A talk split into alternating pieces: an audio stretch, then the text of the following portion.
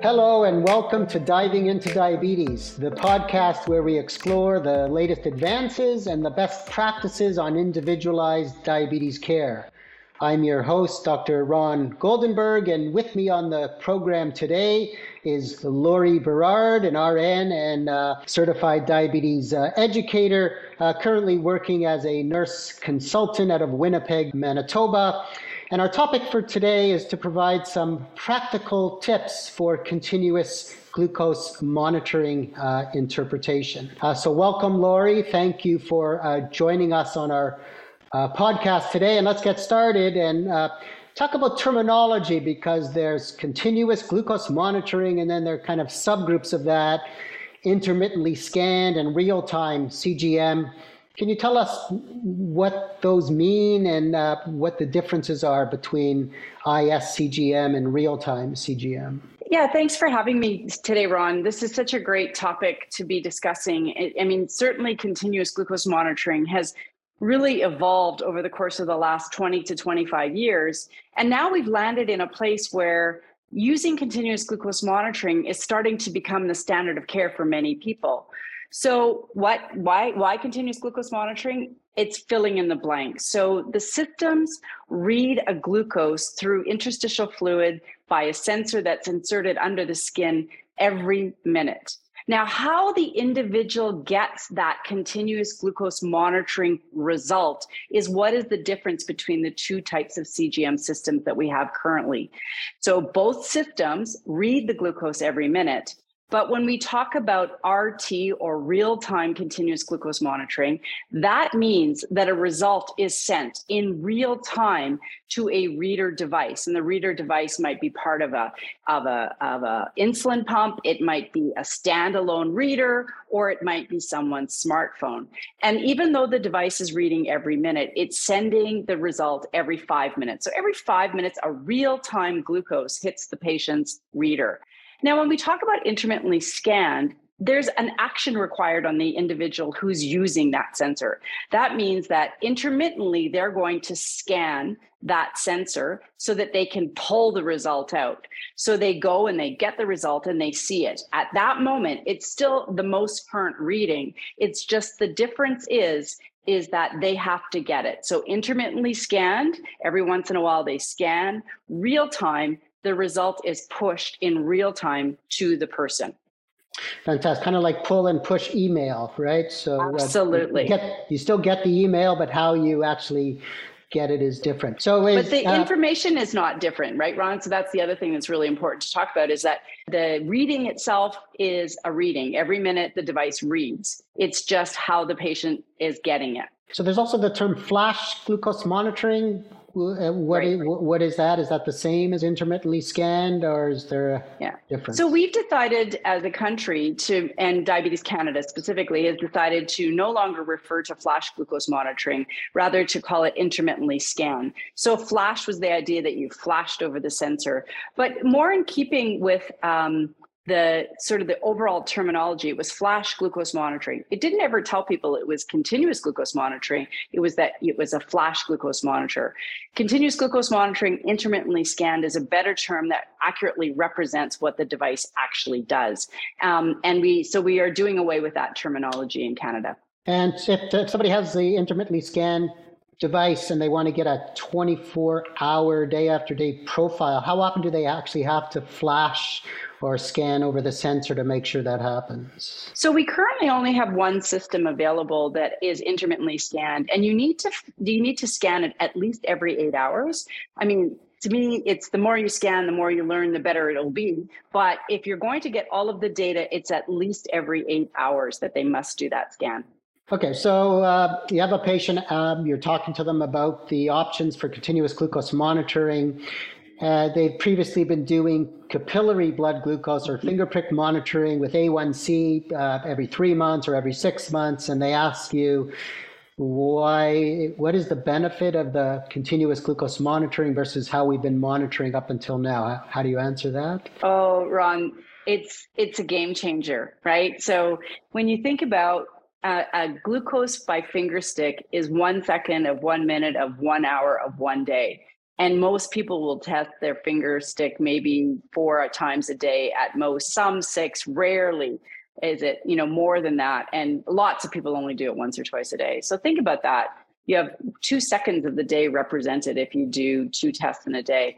But when you add a continuous glucose monitor, you get to see the entire day. You get to see every minute. Now, that sounds overwhelming, but there's lots of ways that that data is compressed so it isn't as overwhelming. But you actually get to see all the highs and lows that occur and it fills in the blanks. So instead of having four seconds in a day because you've tested four times, you have a uh, reading for every single minute that gives you a waveform that really helps you to understand the big picture. A finger stick is the little picture, and this is the big picture. Fantastic.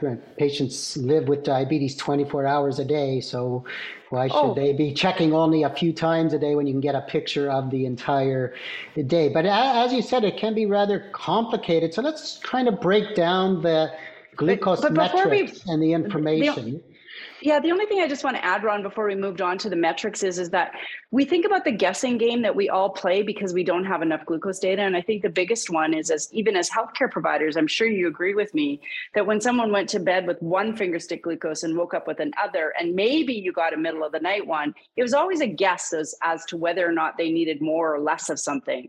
But the guesswork is gone because you can now see an entire overnight profile. And I don't know about you, Ron, but I was wrong a lot of times when I guessed because I didn't have enough data. So the patients didn't have enough data. We didn't have enough data. So we did the best with what we have. And now we don't have to do that anymore. And and then of course, let's move on and talk about all 100%. the great data that we do have. Yeah.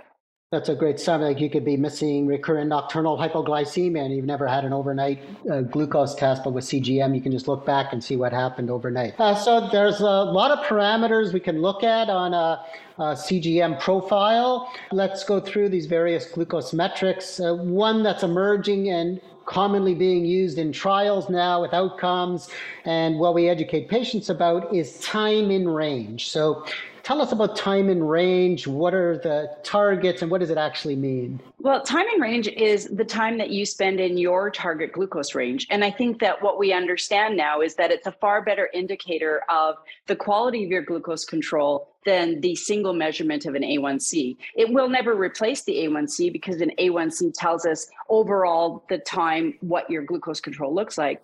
But time in range, thinking of most adults with type 1 or type 2 diabetes, is defined as a glucose between 3.9 and 10, meaning that that would be the ultimate place for your glucose to fall is between 3.9 and 10, your time in range. So instead of looking at a bunch of numbers on the page or, um, or, or just at an A1C, we can now look at a percentage based on the data that's collected by the glucose monitoring systems, and it will tell us the percentage of time that someone has spent in that target range. And that's much easier to understand and to work with. Yeah, much easier to explain to a patient than A1C, for example, uh, mm-hmm. because they understand that if they can get a significant chunk of their sugars in that range of 3.9 to 10 for most people, that's a pretty simple concept. So, what percent of time should we strive for for most of our patients with either type 1 or type 2 diabetes for getting, so most, getting into range? So, most are adults, type 1, type 2 should be 70% of the time between the range of 3.9 to 10. So, depending on what your own personal glucose goals are, there may be different percentages set for you. But for most of our patients, it's 70% between 3.9 and 10. Right, so that's the green zone, right? We tell people if you can get to 70% or more in the green zone, uh, you're probably doing very well. But there's also the red zone, right, which is hypoglycemia or time below range. So tell us uh, about that and what we should strive for for time below range uh, for our patients. So I think the time below range is the most important parameter because that's what keeps our patients safe. So re- recognizing that hypoglycemia can be a very significant problem and can lead to a lot of both short-term and long-term complications. Having the ability to look and see how much time someone's below the target range, and that's defined as a glucose less than 3.9, it's we want most people to have a total of less than 4% of the time there. So uh, if you think about one the time frame, 1% is 15 minutes. So we're saying less than 4%, so less than one hour per day. And of that, 3% you know above three and only 1% ever below three. So we actually have to think about um, the idea that we need to keep people safe. And even 4% to me ron and I'm, i welcome your opinion is an hour. That still seems like a lot of time to be hypoglycemic in a day yeah, and sometimes we didn't recognize that with the finger prick monitoring, and uh, but fortunately, as you know, we have very good tools to lessen hypoglycemia. Certainly, in the non-insulin space, there's lots of agents that don't cause hypoglycemia. And even now, with uh, modern insulins, we have uh, uh, many approaches that will minimize or lessen hypoglycemia. For example, the second generation basal analogs. So, I guess to get a good snapshot, we could look at time in range in conjunction with time uh, below range. But you know, patients' blood glucose level fluctuates throughout the day. It doesn't stay uh, uh, steady for most people, uh, meaning there could be a lot of variability. So there is this uh, other parameter that gets reported on the CGM, uh, which is a marker of glucose variability throughout the day called the coefficient of variation. Can you tell us uh, how we interpret that? So I, I always thought that that was really something that a person with statistical knowledge and lots of smarts in math needed to be able to figure out for me. So I'm actually really excited that these glucose monitoring systems calculate the coefficient of variation. And all I need to know is that it is actually less than 36%. So I don't have to look at the bar graphs. I don't have to look at standard deviation. I know that if someone's having a, a large degree of glycemic variability, their CV will be over 36%. I want it under 36%, less than or uh, less than or equal to 36%.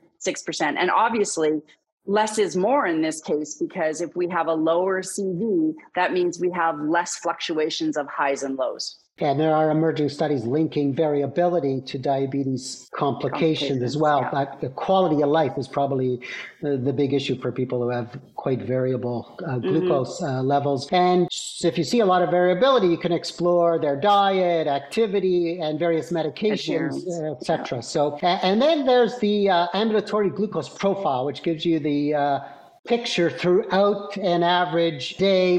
What are the things clinicians should look at when they look at that? AGP or ambulatory glucose profile? So, you know, the AGP as a waveform can be overwhelming when someone first looks at it. But if we go back to the basic principles of pattern management, you know what we're looking for is always in in order of priority is is there any time that people are below the line? So below 3.9 does the waveform cross over or come close to that? So get rid of hypoglycemia. And then we want to look and see you know how much of the waveform is within the target range. So how much time is some, someone spending in target?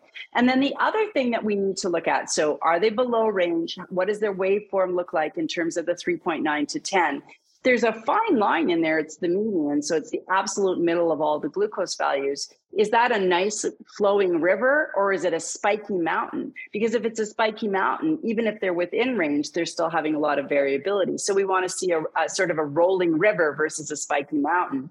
And then we look at, you know, how much are they outside of their time in range? So I always say that that's the, you know, that's like the postprandial hyperglycemia that we look, used to look for in the pattern management of fingerstick glucose monitoring. And that's something that often when we get to having that conversation, it's really influenced by people's choices too much carbohydrate at particular meals, not enough activity, perhaps not enough medication. But always in order of priority, we keep them safe by looking to see if they're low. How much time are they in their target range? What's the shape of that line? And then when they're outside of their target range, what can we have a conversation about to help them bring that, that waveform back into their target range? Fantastic. So, in a few minutes, we pretty well uh, taught our listeners how to uh, interpret most of the parameters. Uh, there's also the glucose management indicator where the CGM kind of takes the average glucose and converts it to an estimated A1C. And I, have liked that a lot in the pandemic because many of our patients weren't going to the lab for their A1C. And a quick look at their CGM would give us the glucose management indicator. I'll just highlight to the listeners that there's often a discrepancy between the glucose management indicator and the A1C. That usually occurs uh, if you can't trust the A1C because of abnormal hemoglobin or for genetic reasons, different rates of glycation, uh, or uh, if you've chosen just a two week period to look at the glucose management indicator and their glycemic control in the last two weeks isn't the same as the last three months, it may differ uh, than the uh, A1C. So let's move on. And who are the kind of patients in real world clinical practice that really should be considered for CGM? Well, Ron, I think any person who lives with diabetes deserves to have a conversation about whether continuous glucose monitoring is for them because more information is always better, right? And even if you're newly diagnosed, it's really great to understand the effect of food and activity on your glucose levels. And once you're, you know, adding on medications, it would be really nice for people to be able to understand what's happening and they could more effectively tailor medication strategies to what they see in the glucose profiles. I think though where we know and we have evidence and we have clinical practice guidelines recommendations are in those individuals using insulin. And of course, the biggest reason there is keeping our patients safe first and foremost, because there's a lot of undetected hypoglycemia that we we are only picking up because we have this type of information so we can keep people safe we can get their glucose better uh, better under control and we can fine tune their management. And also, for many of our, especially our type 1 patients using insulin, the system is feeding back into their into their insulin pump. So definitely we know that there's great evidence in individuals with type 1 diabetes. There's emerging evidence in people with type 2 diabetes, both on using insulin in a basal bolus strategy, so mealtime and bedtime, and some newer evidence in those just on basal insulin. Our guideline highlights the multiple daily injector, the pump user with type 1 or type 2 diabetes. But, you know, again, any person living with diabetes could always benefit from a bit more information. Maybe they don't need to wear it every single day of their diabetes life, but maybe they just wear it for two week or 10 day blocks at a time to see what's happening and pop it back on intermittently before they go for one of their diabetes related visits. But there's no evidence that that works, but it could really be helpful. Great advice. Definitely lots of evidence in type 1 diabetes for CGM, whether you're on a pump or MDI a fair amount of evidence of type 2 on MDI. Uh, recent data, as you alluded to, uh, the mobile study did show basal insulin treated type 2 diabetes improved time in range. And not yet published, but worth mentioning to our listeners because this was presented at the ADA. Uh, the immediate study was presented, and that took non insulin treated patients type 2 diabetes, and they compared flash or intermittently scanned glucose monitoring to finger prick monitoring and found a significant improvement in time in range. So we're getting newer uh, studies showing that CGM helps the spectrum of patients, no matter how they're uh, treated for their diabetes. The other other group that there's evidence is obviously uh, uh, pregnancy. So we're going to finish up today because a lot of our uh, visits since this pandemic started have been uh, virtual. And as you know, Lori, CGMs has made our job uh, easy for doing a virtual diabetes visit. And uh, can you just tell us about some of the platforms that we can use on a virtu- virtual visit to look at our patients' uh, CGM data. We're really excited about where we've gone with this type of data collection. So, you know, cloud based is where we are in today's world. Everything's sort of stored in some sort of a cloud, whether it's be a Google thing or, a, or an Apple thing or an iCloud thing, whatever. But these systems have platforms that automatically, when the user signs up to become a user of either real time or intermittently scanned, their data is automatically being stored in a cloud. Then they have the opportunity opportunity to invite their healthcare professional or their healthcare professional can invite them to share their data. So, you know, you, you deal with the process of consent, but then you get these platforms. And you know there's LibreView that goes with intermittently scan there's clarity that goes with the real-time uh, cgm there's an, there's a platform as well for the other device that's available from Medtronic. But the beauty of these devices is that when you're doing these systems and these platforms that are cloud-based is that when you're doing a virtual visit and ron you're much more of an expert at this than i am is that you and your patient are looking at the exact same information because you're logging in and looking at their time in range their agp and their you know CV and their GMI, and you're having a conversation, and that that individual is looking at it on their device or on their computer system, and they know exactly what you're talking about. Gone are the days that someone has to write down seven thousand glucose monitoring results on a piece of paper and then try to make sense of them, and then have a conversation back. This is real time sharing of information that you're both looking at the same information. And for many healthcare practitioners, they can PDF that and put it into their electronic medical record as, as part of the visit so they know what was talked about. So these platforms are changing the way that diabetes care is delivered and certainly are really facilitating a shared care, shared decision making model um, that we know is so important in diabetes management. Fantastic. Our time is coming to a close, but I'll just highlight also to our listeners besides the healthcare provider accessing information from CGM, our patients learn very quickly their glycemic patterns when they use a, a, CGM device. So they learn what foods affect their glucose or how exercise affects it. They quickly learn how to make insulin adjustments. And uh, without any advice from the healthcare provider, they can often make appropriate adjustments. So thank you, Lori. We covered uh, very efficient fashion all important issues around continuous glucose monitoring. Thank you for joining us today. And importantly, thanks to our listeners for joining us to the Diving into Diabetes podcast. We hope you enjoyed our deep dive into uh, practical tips for CGM interpretation. And please don't forget to subscribe to our podcast on iTunes, Spotify, or Google Podcasts. And please stay tuned for new releases.